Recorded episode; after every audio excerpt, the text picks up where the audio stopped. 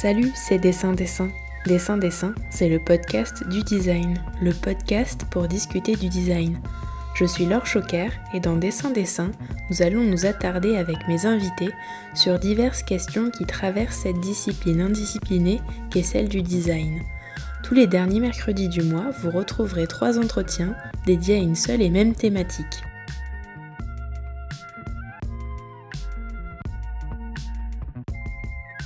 Si Elisabeth a quitté les USA pour arriver à Paris en 2015, ce n'est pas seulement pour manger des croissants, mais pour poursuivre des études en design. Qui aurait cru qu'une américaine puisse un jour s'intéresser aux célébrations rurales françaises et enquêter sur le terrain des moutons de Salon de Provence à Bagnères de Bigorre en passant par la banlieue parisienne? Oui, oui, vous avez bien entendu mouton et banlieue parisienne dans cette même phrase. Intriguée, vous l'êtes désormais, j'en suis certaine. Alors laissons place à Elisabeth et à son projet. Chip, chip, chip, hooray!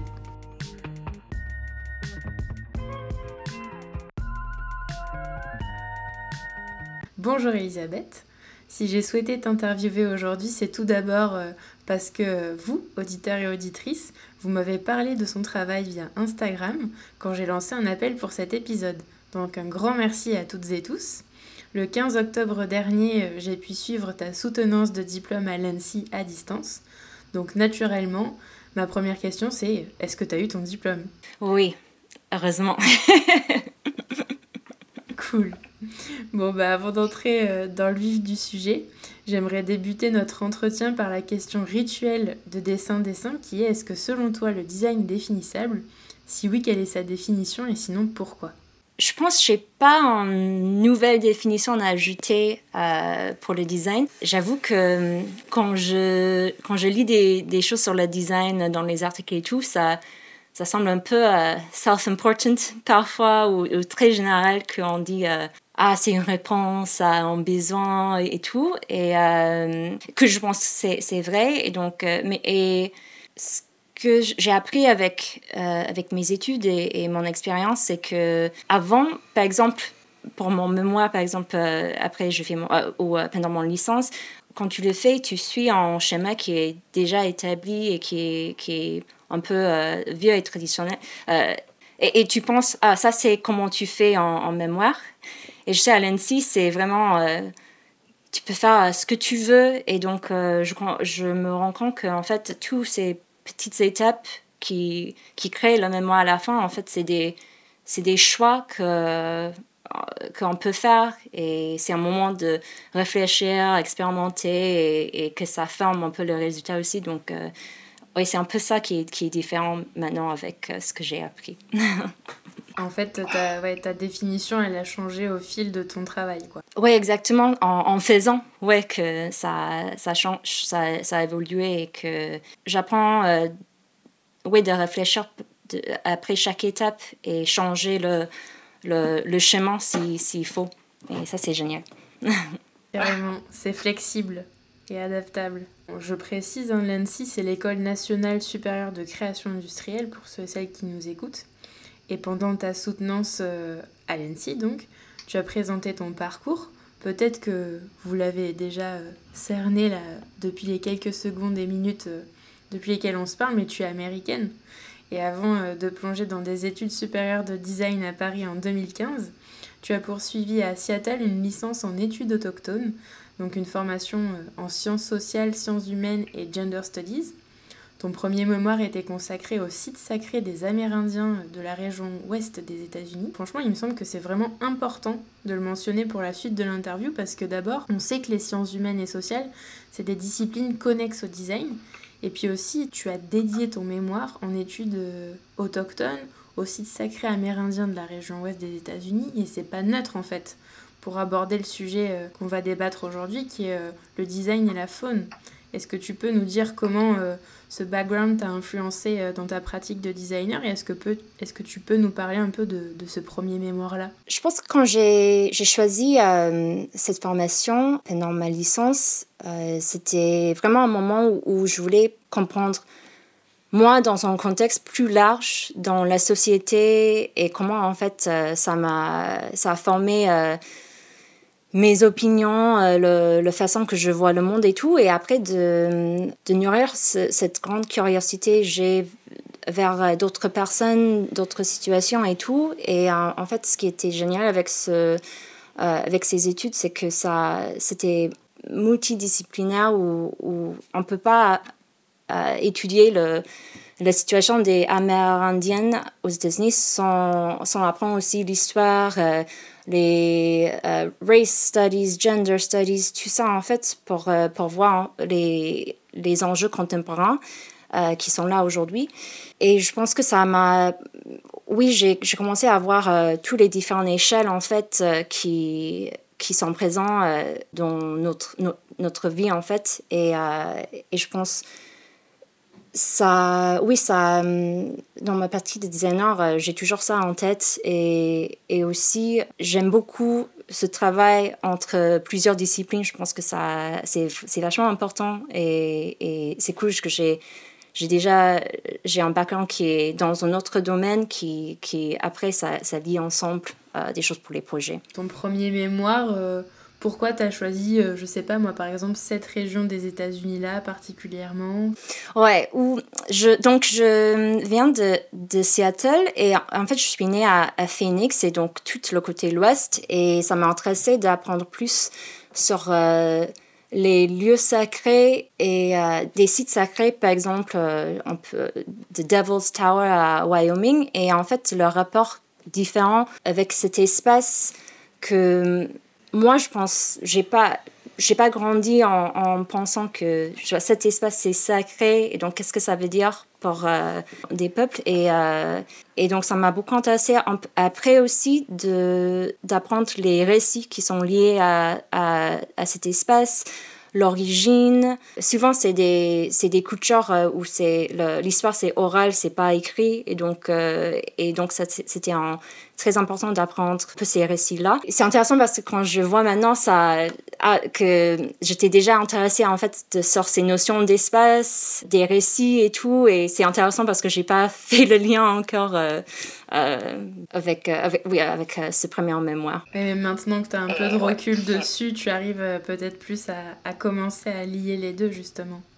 Ouais, et c'est ouais, c'est assez dingue que oui, je, je fais beaucoup de réflexions sur moi-même avec euh, avec des choses qui m'ont qui m'ont intéressé au passé. Ça revient euh, en cercle. c'est ça.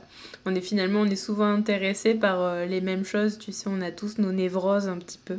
Ouais, qu'en fait, il a des petites, des petites miettes, en fait, qui étaient, qui étaient là. Et en revenant... Euh, Et je me suis demandé, d'ailleurs, si... Euh, enfin, moi, j'y connais strictement rien à cette partie-là des États-Unis, et encore moins à l'histoire des Amérindiens. Mais je me suis demandé si c'était pas aussi à ce moment-là, par le côté sacré, justement, de, de cette histoire-là, que tu avais peut-être eu des premiers liens et des premières réflexions avec la faune aussi, qui a une importance vraiment capitale dans euh, le, mode de vie des Amérindiens, non?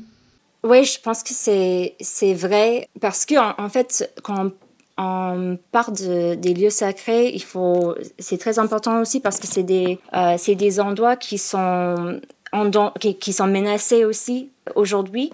Et donc, euh, des, des, lieux, par exemple, avec les pipelines et tout. Et donc, si on parle des lieux sacrés, il faut aussi parler des, des enjeux écologiques en fait qui se passent euh, maintenant en ce moment. Et oui, des, des, des faunes, la flore qui est tous en danger parce que en, aux ou partout, on voit euh, ces, ces espèces comme euh, des espèces à exploiter en fait et comment ça peut, on peut gagner plus d'argent avec. Pendant ta soutenance à, à l'école, tu as partagé ton mémoire de diplôme tout d'abord sur le défilé du Nouvel An chinois euh, en février à Paris. Ça aurait été tout aussi passionnant euh, de t'interviewer sur ce sujet, mais revenons à nos moutons, enfin revenons à ton sujet de diplôme qui s'intitule justement Revenons à nos moutons. On pourrait se demander quel lien euh, tu as tiré pour lier Nouvel An chinois et attrait envers les moutons et en fait, ce lien, ben, c'est tout simplement celui de la fête et de la célébration, et plus précisément des fêtes traditionnelles rurales, dont les fêtes de la transhumance font partie, c'est ça? Pourquoi, euh, pourquoi c'était important de, de, traiter ce sujet, en fait, pour toi? Euh, Le sujet de, du Nouvel An chinois ou juste... Euh, de la célébration en général, ouais. Je pense que ça m'a intéressé tout d'abord pour, pour mon mémoire de voir comme en fait une forme de design en fait un peu de pour pour la parade pour le défi du nouvel an et une sorte de stratégie qui comment dire, dans la société ou pour des peuples et en fait d'éviter des ou de surmonter des, des barrières qui sont présentes et tout. Mais juste, ouais, de, de voir le, rôle de la célébration euh, dans les sociétés et comment on utilise en fait pour, euh, pour répondre à, à divers euh, problèmes. Et pour le, le lien que j'ai, comment ça, ça a commencé avec cette mémoire et après la fête de la transhumance, c'était en fait je voulais faire le projet au début sur les fêtes urbaines et donc plutôt les fêtes de quartier et un peu la question que j'ai eu en tête, c'était comment on peut faire plus en lien, parce que dans les espaces urbains, c'est plutôt euh, en lien par, euh, avec les voisins, euh, en voisinage, et, et, un peu moins avec en fait l'espace où on habite en, ville. Et donc, moi, cette question de. j'ai beaucoup référencé des fêtes rurales où il y a, je trouve il y a plus ce rapport avec, avec l'espace parce qu'en souvent on célèbre les ressources, des choses élevées ou cultivées dans une région. Et donc, je pensais que c'était important de, de parler et discuter avec, euh, avec quelqu'un qui organise ces fêtes. Et donc, euh, le premier, c'était, je l'ai intéressé à je me suis intéressée à la fête de la transhumance. Je trouvais ça tellement beau et tout. Et donc, je suis allée à, à la maison de la transhumance pour rencontrer euh, Patrick Fab, qui est le directeur. Et après, il m'a raconté en fait tous les enjeux qui sont derrière euh, la fête de la transhumance, qui étaient mais super intéressant pour moi. Euh, et donc après, j'ai réorienté mon projet un peu complètement sur, sur la transhumance. Et pour traiter au mieux ton sujet, hein, tu viens de nous le dire, tu as enquêté sur plusieurs terrains de recherche et donc plusieurs zones géographiques. Tu t'es rendu euh, sur la plaine de l'Acro, non loin de Salon de Provence. Tu as euh, suivi et euh, tu as étudié les fêtes de la transhumance de Saint-Rémy de Provence. Puis tu es aussi allé dans les Pyrénées à Bagnères de Bigorre et à Paris où tu as expérimenté la transhumance urbaine. Moi, je me demandais ce que tu avais appris ces différents lieux, comment tu les avais choisis, quelles personnes tu avais rencontrées, combien de temps tu étais resté sur place à chaque fois. Bref, est-ce que tu peux partager avec nous ces étapes de ta recherche? Ouais. Euh, la recherche, c'était super dense parce que la transhumance, ça, ça couvre mais tellement différents euh, domaines et sujets et tout. Et donc, euh, j'ai vraiment juste je me suis plongée là-dedans et, et c'était parce que parfois je me, sens, je me sentais mais vraiment dépassée avec tout ce que je voulais apprendre et tout. et donc souvent c'était de prendre un lieu et d'y aller. Et par exemple, euh, donc je suis allée à la Centre de Provence, de rencontrer euh, la maison de la transhumance. Et, et après, j'ai regardé autour euh, ce qu'il y avait. en fait, la, cet endroit et aussi les Pyrénées, c'est des, c'est des zones où il y a les plus de moutons. Et donc, j'ai un peu ciblé ces deux. Et après, j'ai passé quatre jours à une semaine, euh, ça, ça, ça, dépend de où, de visiter des lieux, de parler avec euh, différents acteurs là-dedans. Et donc, euh, à Salon de Provence, c'était plus de visiter des lieux, de parler avec les personnes qui travaillent dans les écomusées et tout. Et après, dans les Pyrénées, de parler avec quelques éleveurs et aussi des, des, lieux de transformation de la laine et tout. Mais je sais pas si c'est euh, très euh, comment dire euh, méthodologique ou mais c'était vraiment de d'être plongé là-dedans et, et juste voir si ça m'amène à quelque chose et, et à la fin de créer des liens et tout et de sentir oui que je un peu plus légitime en fait de, de, de suivre un projet là-dedans. Ouais, ça s'est fait de manière assez organique en fait, et puis logique aussi, effectivement. Si tu le dis euh, que c'était dans ces deux régions-là qu'il y a le plus de moutons en France, ben logiquement, euh, c'est là où tu vas te rendre, quoi. Ouais.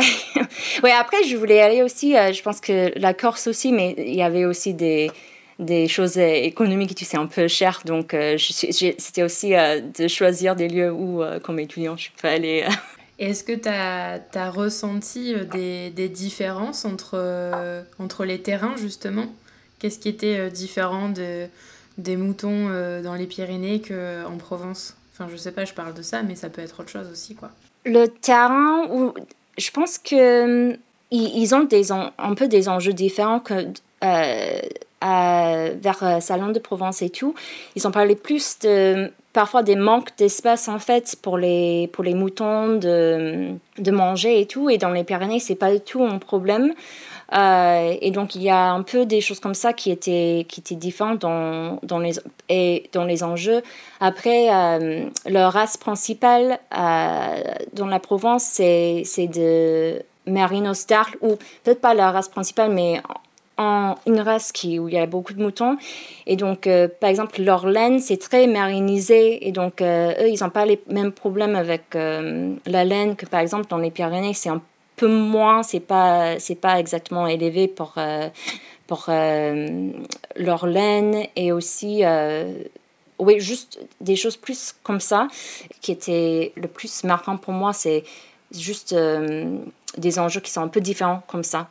Euh, de, pour les moutons, que parfois il y a euh, oui, un manque de terrain et, d'autres, c'est, on a beaucoup, beaucoup de. C'est, c'est, pas, c'est pas là où il y a les, les, les problèmes principaux.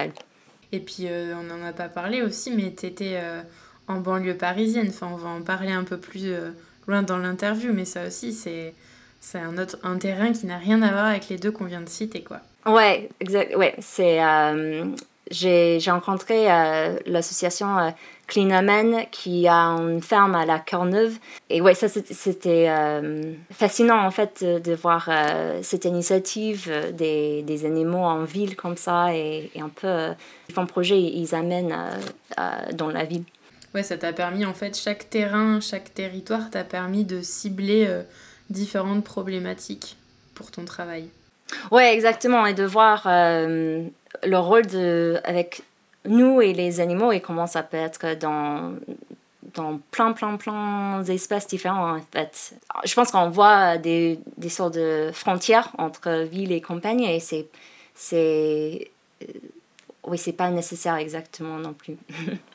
Carrément, bah c'est un, un, sujet qu'on va, qu'on va creuser en fin d'interview ce côté binaire euh, qui, qui ne doit pas l'être. Bah justement, on le disait, hein, suite à, toutes ces études de, de terrain, tu as constaté différentes choses.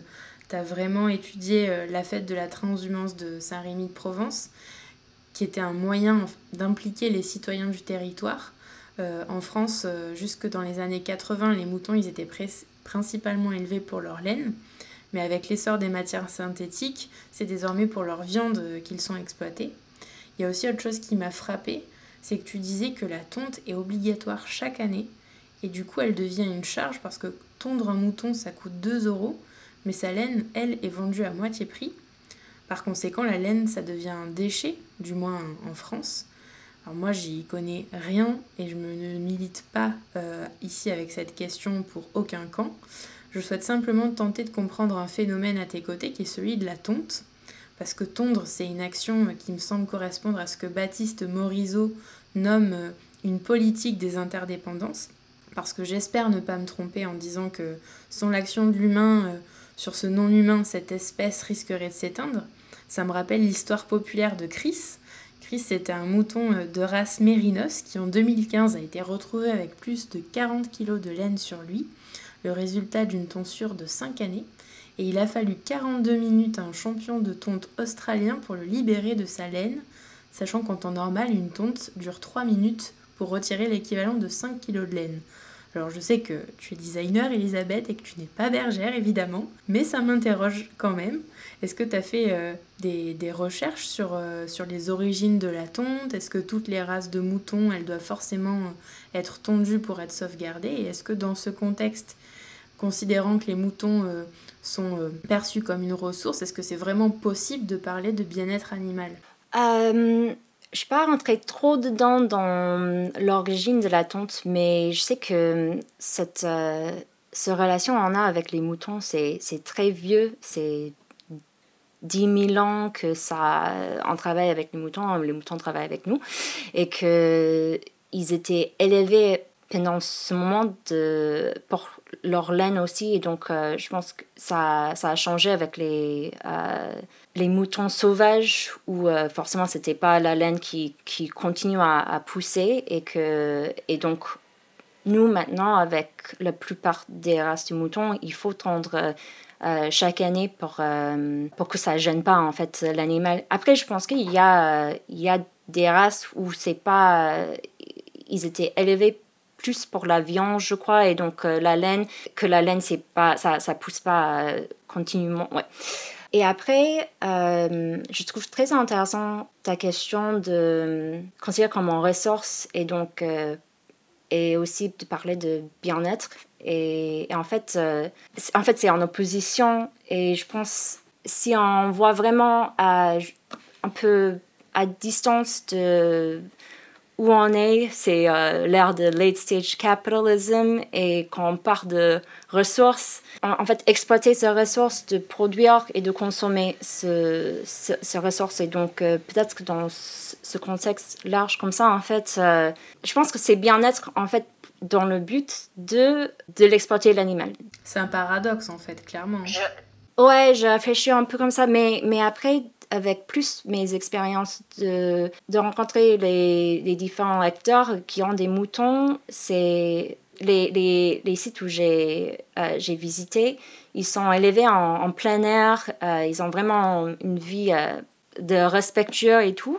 Et, et là, tu vois, c'est vraiment dans le, dans le bien-être parce que euh, c'est pour éviter des, des maladies et tout, et que ce jour, c'est un, c'est un vrai jour, euh, en fait, célébré dans l'année où euh, c'est un événement, il y a plein de personnes qui participent. C'est normalement, il y a des lieux où il y a des, des bénévoles qui viennent ensemble, des éleveurs et, aussi des bénévoles tout, qui, qui trient la laine, qui, euh, qui font la tonte et tout. Et donc, euh, oui, là, on est, je pense qu'on parle vraiment de bien-être, mais c'est vrai que euh, cette question de, oui, bien-être, ressources et comment on voit les ressources maintenant, aujourd'hui, oui, c'est un, un, peu un, paradoxe quand on parle comme ça parce que peut-être on peut pas vraiment dire bien-être ou dans le but, c'est vraiment, on voit plus comme euh, animal ou personne en fait dans les deux côtés. C'est en fait comment on peut à la fin avoir quelque chose à, à vendre. Donc c'est ouais, c'est super intéressant comme, comme question.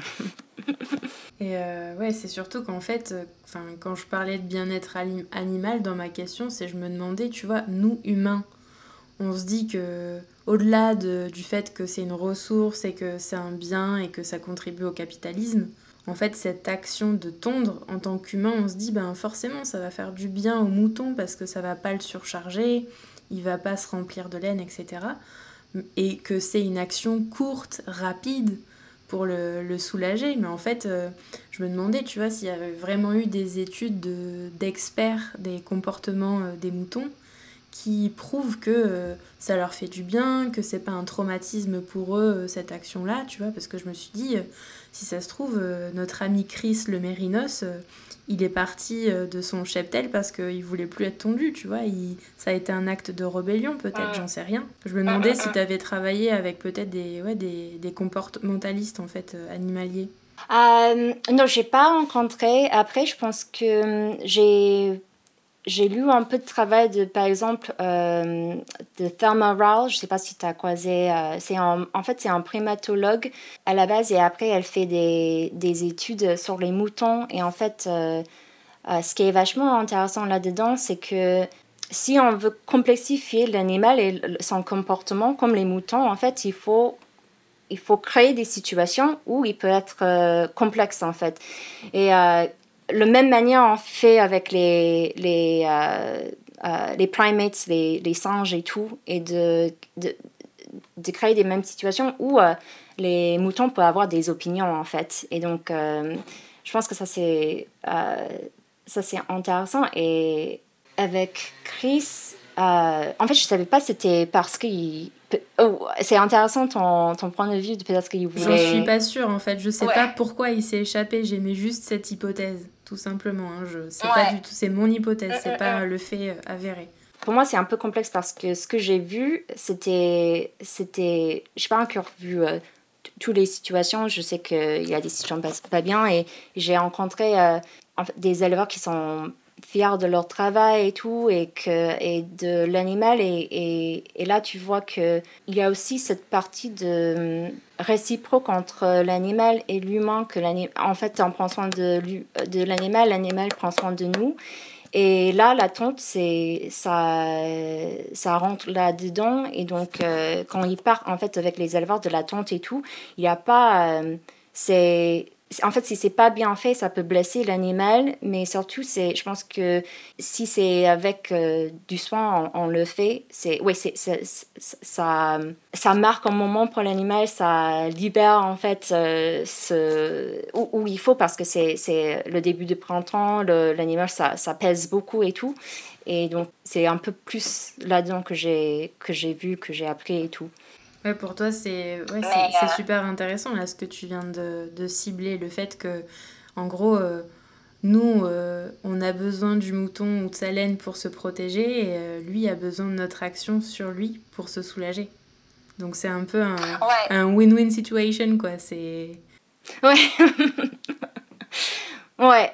Et, et, en fait, il y a beaucoup de considérations là-dedans parce que c'est une fois par an et c'est le moment où, euh, ouais, comme je dis, c'est avant, c'est il commence le climat ça change et tout. Et donc euh, ils gardent leur laine euh, tout l'hiver. Et je pense que là-dedans le mouton on, on voit comme acteur. Et donc c'est quoi les limites? Quand il a besoin de sa laine, on le garde pour lui. Et après, il faut que c'est enlevé. Et, donc, on fait ça parce qu'il part à la transhumance, en fait, dans les montagnes et tout ce lien que je pense que c'est essentiel quand on parle de le travail entre, entre l'humain et, et animal et, et, comment on va un peu aborder ce, ces questions pour l'avenir aussi. Je pense que pendant très longtemps, en fait, euh, et, et, ça marche le mieux quand le travail c'est comme ça, c'est plus récemment avec, euh, avec euh, cette ces systèmes d'industrialisation en fait de l'animal qui existent maintenant qu'on perd beaucoup euh, en fait l'humanité là-dedans pour l'humain et, l'animal. Euh, et pour ça je, je lis beaucoup je, le, travail de, de Jocelyne Porcher c'est un sociologue euh, que je pense qu'elle aborde ces questions avec beaucoup de sensibilité et de, aussi en, en questions tellement complexes qui comme ça qui existent aujourd'hui. En fait on apprend vachement avec les animaux qu'on ne peut pas apprendre toute seule. Et donc, il y a aussi si, euh, ces relations comme ça qui, qui existent. Et je pense que euh, existent toujours, mais, mais euh, il y a des situations qui rendent plus en plus difficile en fait de garder ce lien avec la nature, les animaux, les humains et en fait comment c'est tous, tous liés ensemble. Ouais, bah, ça me fait penser, voilà, tu, tu cites le mot hein, sensibilité. Baptiste Morisot, c'est un peu le penseur fil rouge de cette série d'épisodes sur le design et la faune, et lui, il parle justement de crise de la sensibilité. En fait, on est en déconnexion ah. justement euh, euh, les humains envers les non-humains, mais aussi ben, par effet de rebond les non-humains avec nous, quoi. Donc euh, ça, ça mm. correspond effectivement à ça aussi, mais je connaissais pas le, le travail de cette, de cette dame, donc merci de le partager avec nous. Pour tes deux projets de diplôme, on le disait, tu t'es entouré de spécialistes de la transhumance, de bergers, de scientifiques, tu as fait beaucoup de lectures. Et je me demandais si tu connaissais cette étude de chercheurs à l'université de Cambridge qui ont développé un programme de reconnaissance faciale sur les moutons pour détecter leurs émotions et contribuer à diminuer leur souffrance. Alors j'ai, trouvé ça à la faveur de notre entretien. Hein.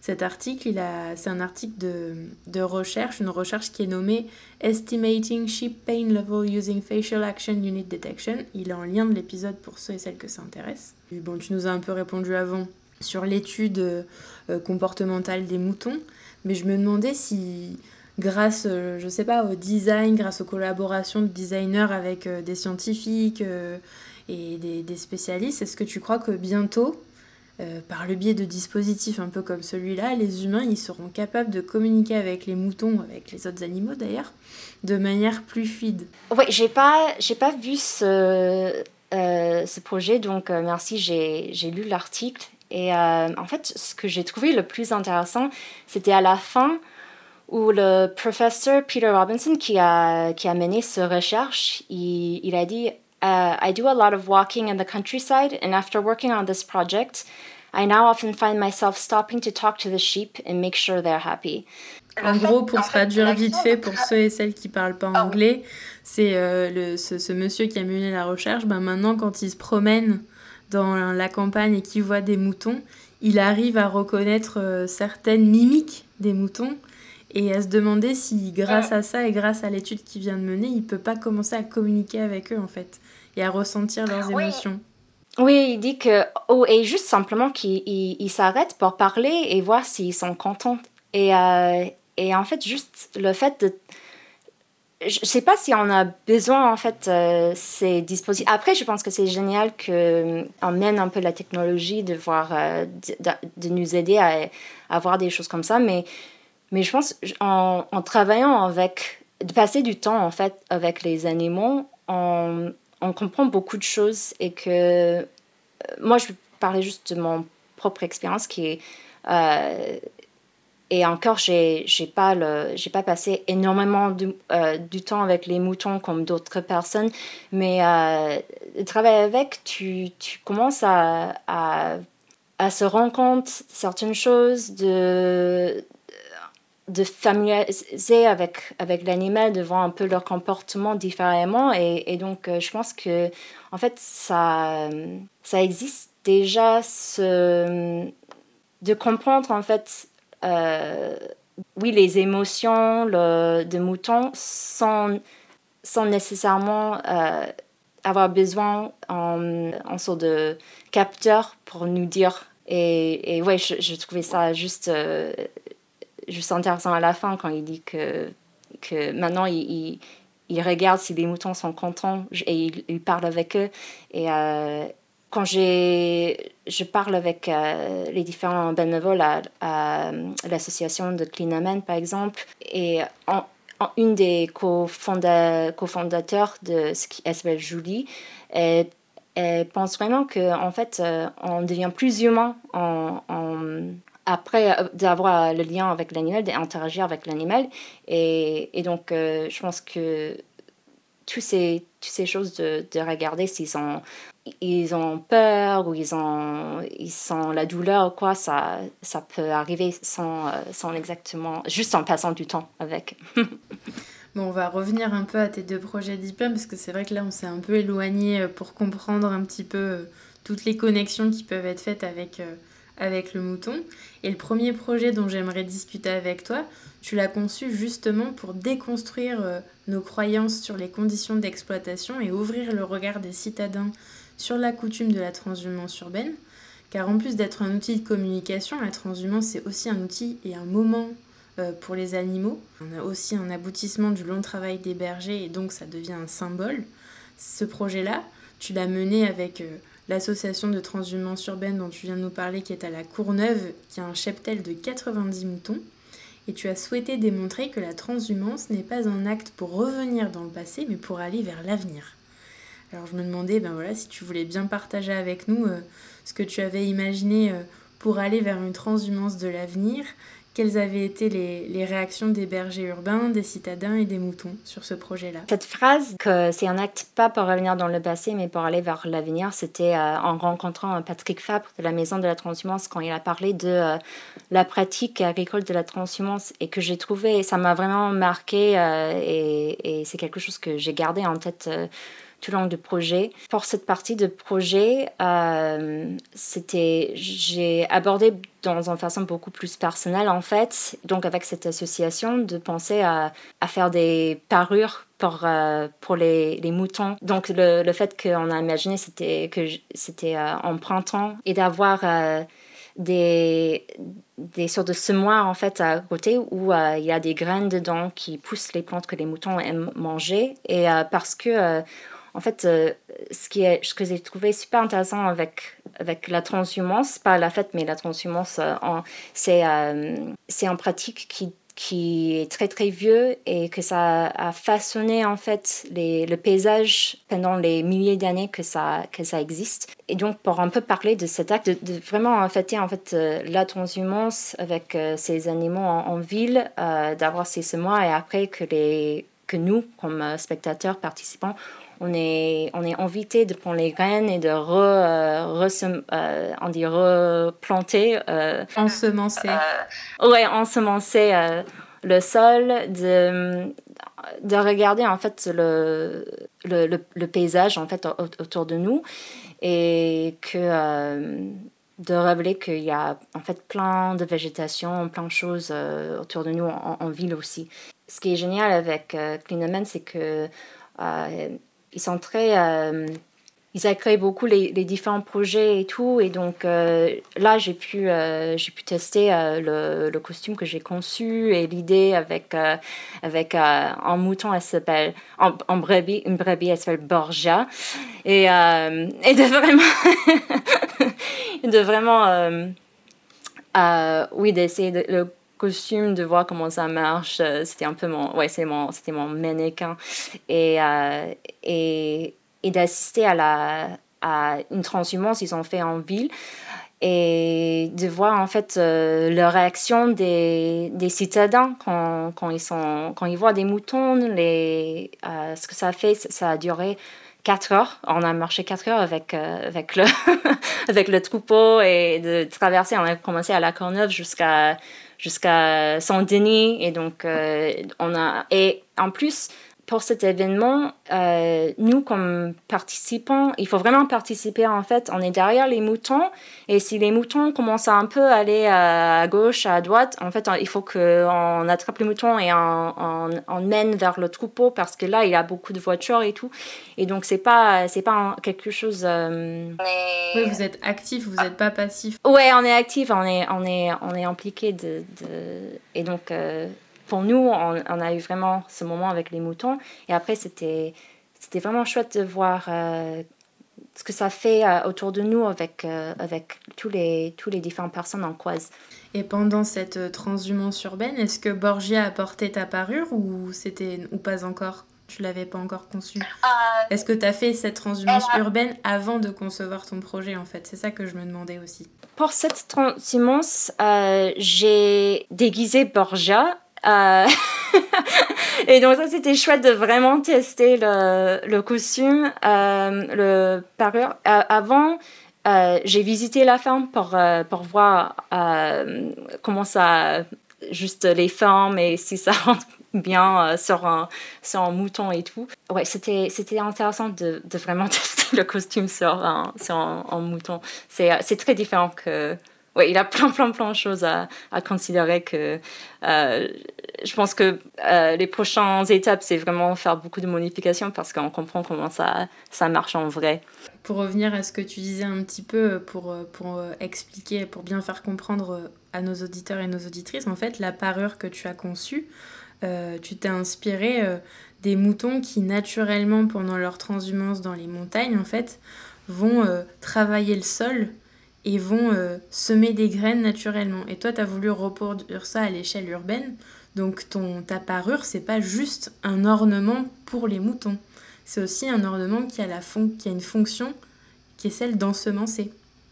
Puisque justement, sur la parure, voilà, pour, euh, je voulais que tu, tu, reviennes sur ça parce que moi, je trouve que c'est très intéressant dans ton projet. En fait, que tu nous mm. décrives peut-être un peu euh, la parure, tu vois, pour qu'on comprenne un petit peu exactement ce que tu as dit. C'est, euh, ouais, j'étais inspirée par euh, cette, euh, cette phénomène de revégétalisation qui existe euh, pendant la, transhumance orale, pendant cette, cette pratique et ça m'a, beaucoup fasciné en fait. toutes les choses de l'écosystème en fait entre animal, humain, paysage et tout. Et donc le costume c'est le il s'est porté sur le dos et sur les deux côtés, il y a un, semoir qui est en fait un, ancien outil agricole que j'ai que j'ai vu. C'est c'est pour les humains et on porte comme un sorte de tablier et on prend les graines et on, ensemencer le, sol. Et donc j'ai pris cette idée et donc il y a des semoirs sur les deux côtés qui euh, inspirés par les, la forme de, des cloches euh, anciens qu'on remplit avec euh, les, les graines et les graines que euh, avec les, les, plantes que les moutons aiment manger en fait en ville et, et donc et pour nous de prendre et c'était un peu c'était de changer en fait notre euh, statut comme, spectateur à participant aussi, qu'on peut approcher l'animal et, avec cet acte on peut, ouais, on peut réfléchir en fait avec de, de tout ça qui existe euh, avec, euh, avec les moutons. C'est vrai, c'est un exercice de, de décrire le, le, parure comme ça.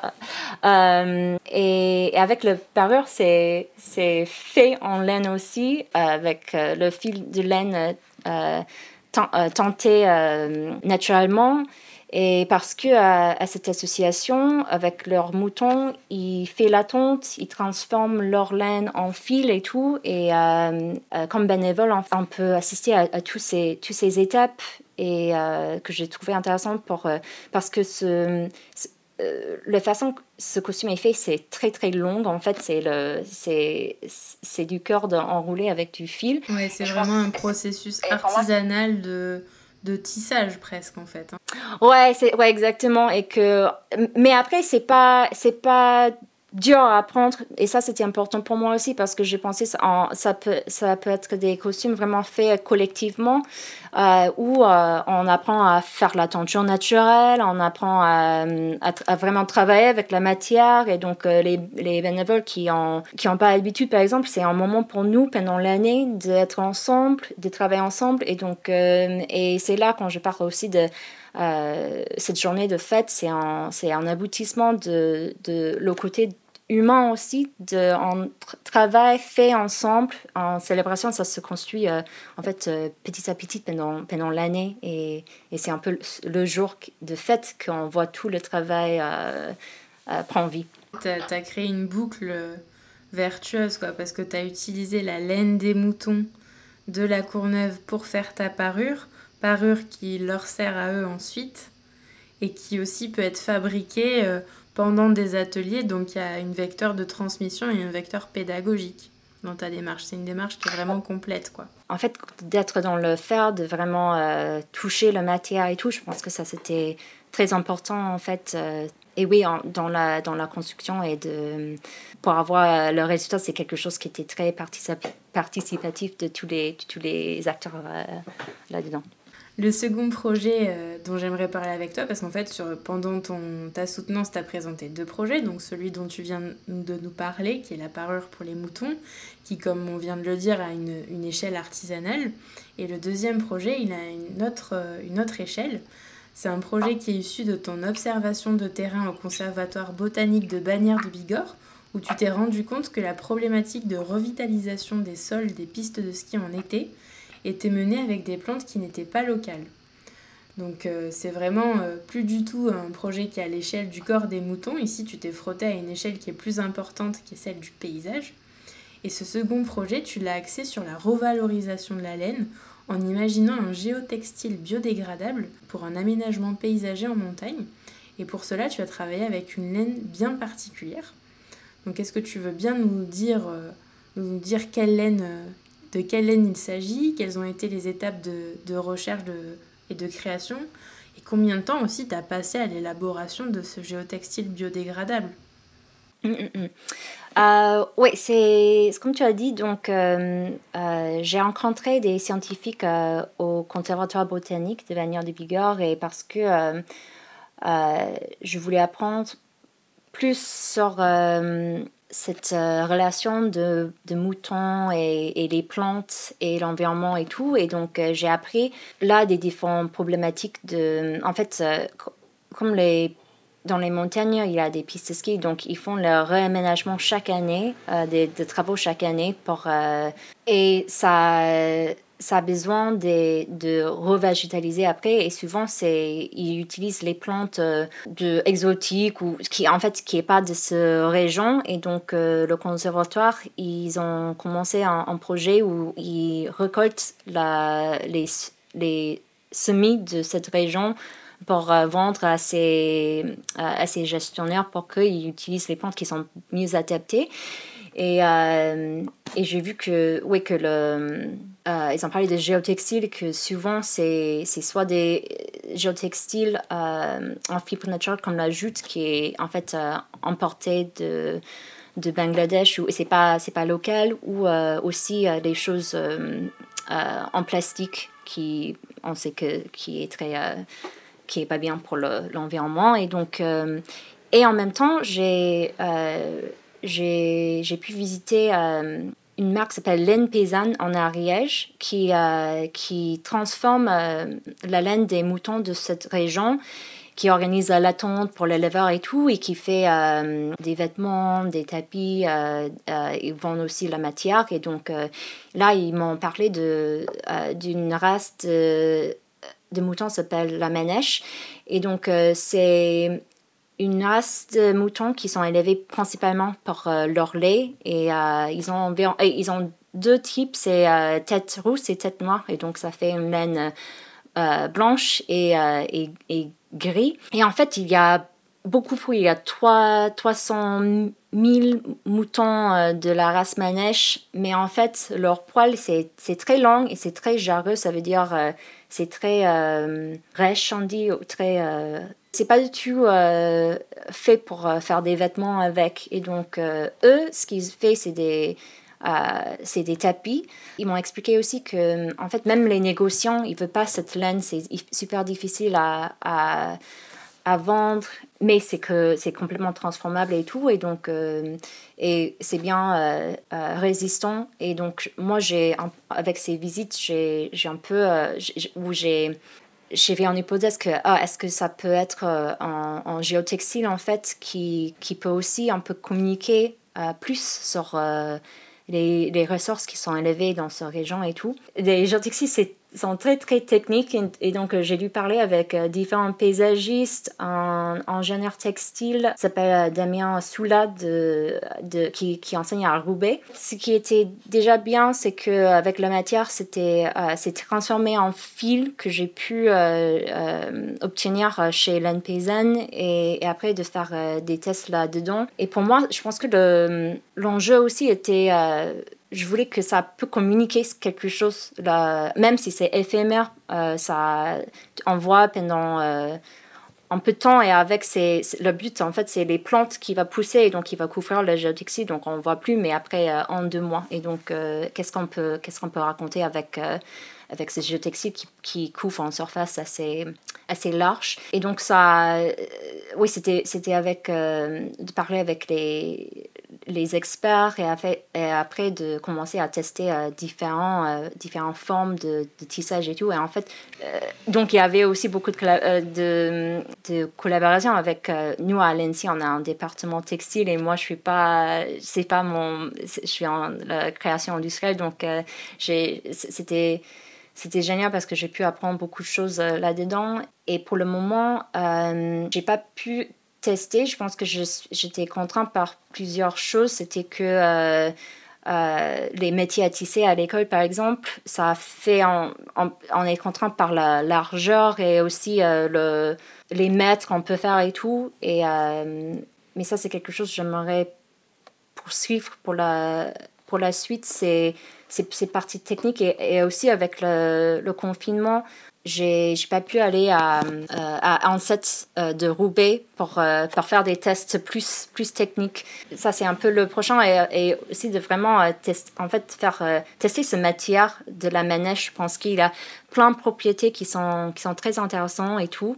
donc, c'est vraiment quelque chose que j'aimerais, faire toutes ces parties techniques, de, parler plus avec les, les gens ingénieurs et les spécialistes là-dedans dans le, dans le textile. Mais pour la partie de la forme de géotextile, euh, j'ai choisi en, motif qui... Euh, c'est des zones différentes, donc j'ai utilisé les deux couleurs euh, de la laine qui existent. Et en fait, chaque zone, ça représente en vrai le qui correspondent à la laine en mouton. Et euh, pour les personnes qui passent en, randonnée, ils, peuvent, regarder et, et, voir en fait l'abondance en fait de, moutons qui existe, ce qui est local, euh, qui est là, pour aussi répondre à des questions, des, des enjeux en fait de cette région. Donc euh, je voulais un peu que, ça existe, ces, ces, deux côtés. Mm. Ouais, c'est à la fois un outil écologique et aussi un outil pédagogique. Parce qu'effectivement, chaque euh, carré de laine grise ou de laine blanche, ça correspond à la proportion d'un mouton tondu. Ouais. Voilà. Et effectivement, enfin, on, dit, on parle de géotextile biodégradable, mais en fait, ce qui est génial, c'est que cette laine, elle va euh, se dégrader dans le sol, dans la terre, pour le nourrir, contrairement à la, toile, à, à la jute qui est utilisée en ce moment tu crées vraiment des boucles vertueuses en fait. Mm, ouais, c'était euh, un caractéristique que j'ai trouvé euh, vraiment euh, génial avec la laine que je ne savais pas. c'était que en décomposant, en fait, ça ajoute des nitrates au sol qui aident à, faire pousser les, plantes. Et donc, ça, oui, ça nourrit les plantes pour, pour pousser. Et, après, c'est les plantes qui va, qui va stabiliser le sol et le, le géotextile en laine, ça se dégrade pendant l'année. Et donc, c'est prêt pour euh, en fait, l'aménagement qui va, qui va être fait euh, pour l'année prochaine. Et en fait, euh, je parlais avec un paysagiste qui travaille plutôt avec les, les jardins et tout, et je, demandais, je lui ai demandé qu'est-ce qui se passe en fait avec les, les géotextiles en synthétique. Et il a dit que souvent on, le laisse en, jardin et tout, et donc parce qu'il n'y a pas ce travail derrière d'enlever et de et oui donc quelque chose qui qui en fait qui disparaît toute seule après le, travail s'est fait. C'était un peu l'enjeu aussi. Oui, parce que là, tu l'as appliqué vraiment à, un territoire, ce qui est logique, parce que c'est de la laine de ce territoire que tu appliques à un autre territoire. Mais elle peut avoir aussi euh, plein d'autres. Euh, enfin, ce géotextile peut être euh, appliqué à d'autres échelles et sur d'autres territoires. Voilà, là, tu mm. parles de l'échelle des jardins, ça, ça, peut carrément marcher, quoi. Donc, effectivement, il faudra que tu nous tiennes au courant de, de, la suite de ce projet pour voir ce que ça donne à l'échelle industrielle ou même si les paysagistes peuvent s'en emparer. Enfin, ça m'a l'air euh, mm, mm, d'être un sujet qui est très porteur, quoi. Ouais, ouais, j'aimerais beaucoup. Je pense que euh, plus dans le, oui, dans sa recherche de cette matière et tout, euh, ça, ça m'intéresse beaucoup. Donc, oui, c'est quelque chose que je je suis. Ouais, bon, bah, s'il y a des gens qui nous écoutent, qui sont intéressés pour euh, aider Elisabeth à développer son projet, hein, on aura, euh, il y aura ses contacts en description de l'épisode.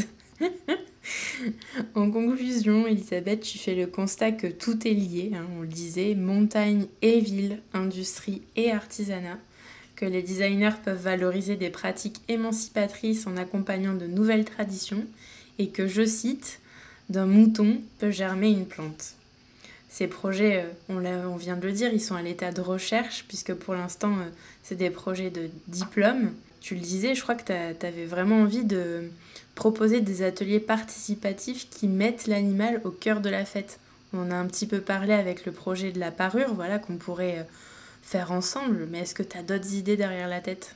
Non, c'est vrai, j'aimerais vraiment continuer à travailler avec euh, cette association. Il y a, euh, j'aime beaucoup le, la motivation et la dynamique que ça crée entre, entre les bénévoles et tout, et continuer aussi de travailler avec, euh, avec les moutons. Et, et moi aussi, chaque fois, j'apprends plein plein de choses. Oui, je pense que c'est, vraiment cette partie, c'est juste, c'est, dans le faire que, qu'on apprend, donc de faire des ateliers où on est vraiment là-dedans avec la matière et apprend en fait, euh, l'un à l'autre, et, je trouve ça génial que ça existe et on, peut faire ça. Et donc, euh, après le confinement, j'ai peur de, de continuer avec eux.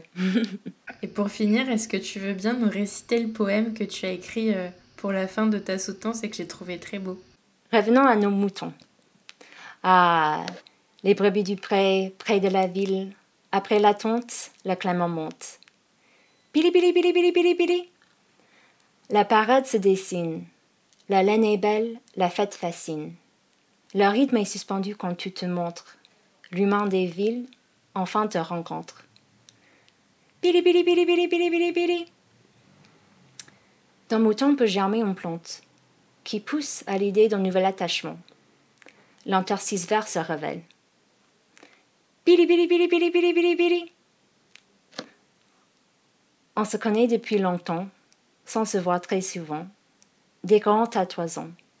Ensemble, comptons les moutons. Ben, merci Elisabeth. Super conclusion. merci beaucoup Laure. Avec plaisir.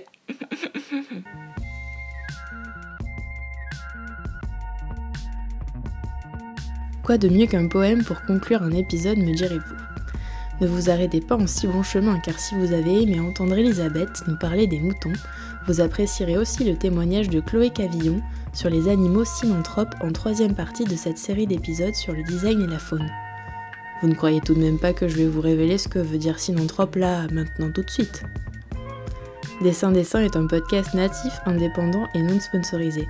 Alors si vos oreilles ont apprécié cet épisode, n'hésitez pas à ouvrir le débat en glissant des commentaires et des étoiles sur SoundCloud, Spotify, Deezer, Mixcloud et Apple Podcast et à en parler autour de vous. Pour ne louper aucune info, vous pouvez aussi suivre Dessin Dessin sur Instagram. N'oubliez pas non plus que toutes les références abordées dans l'épisode se trouvent dans la description de celui-ci. A très vite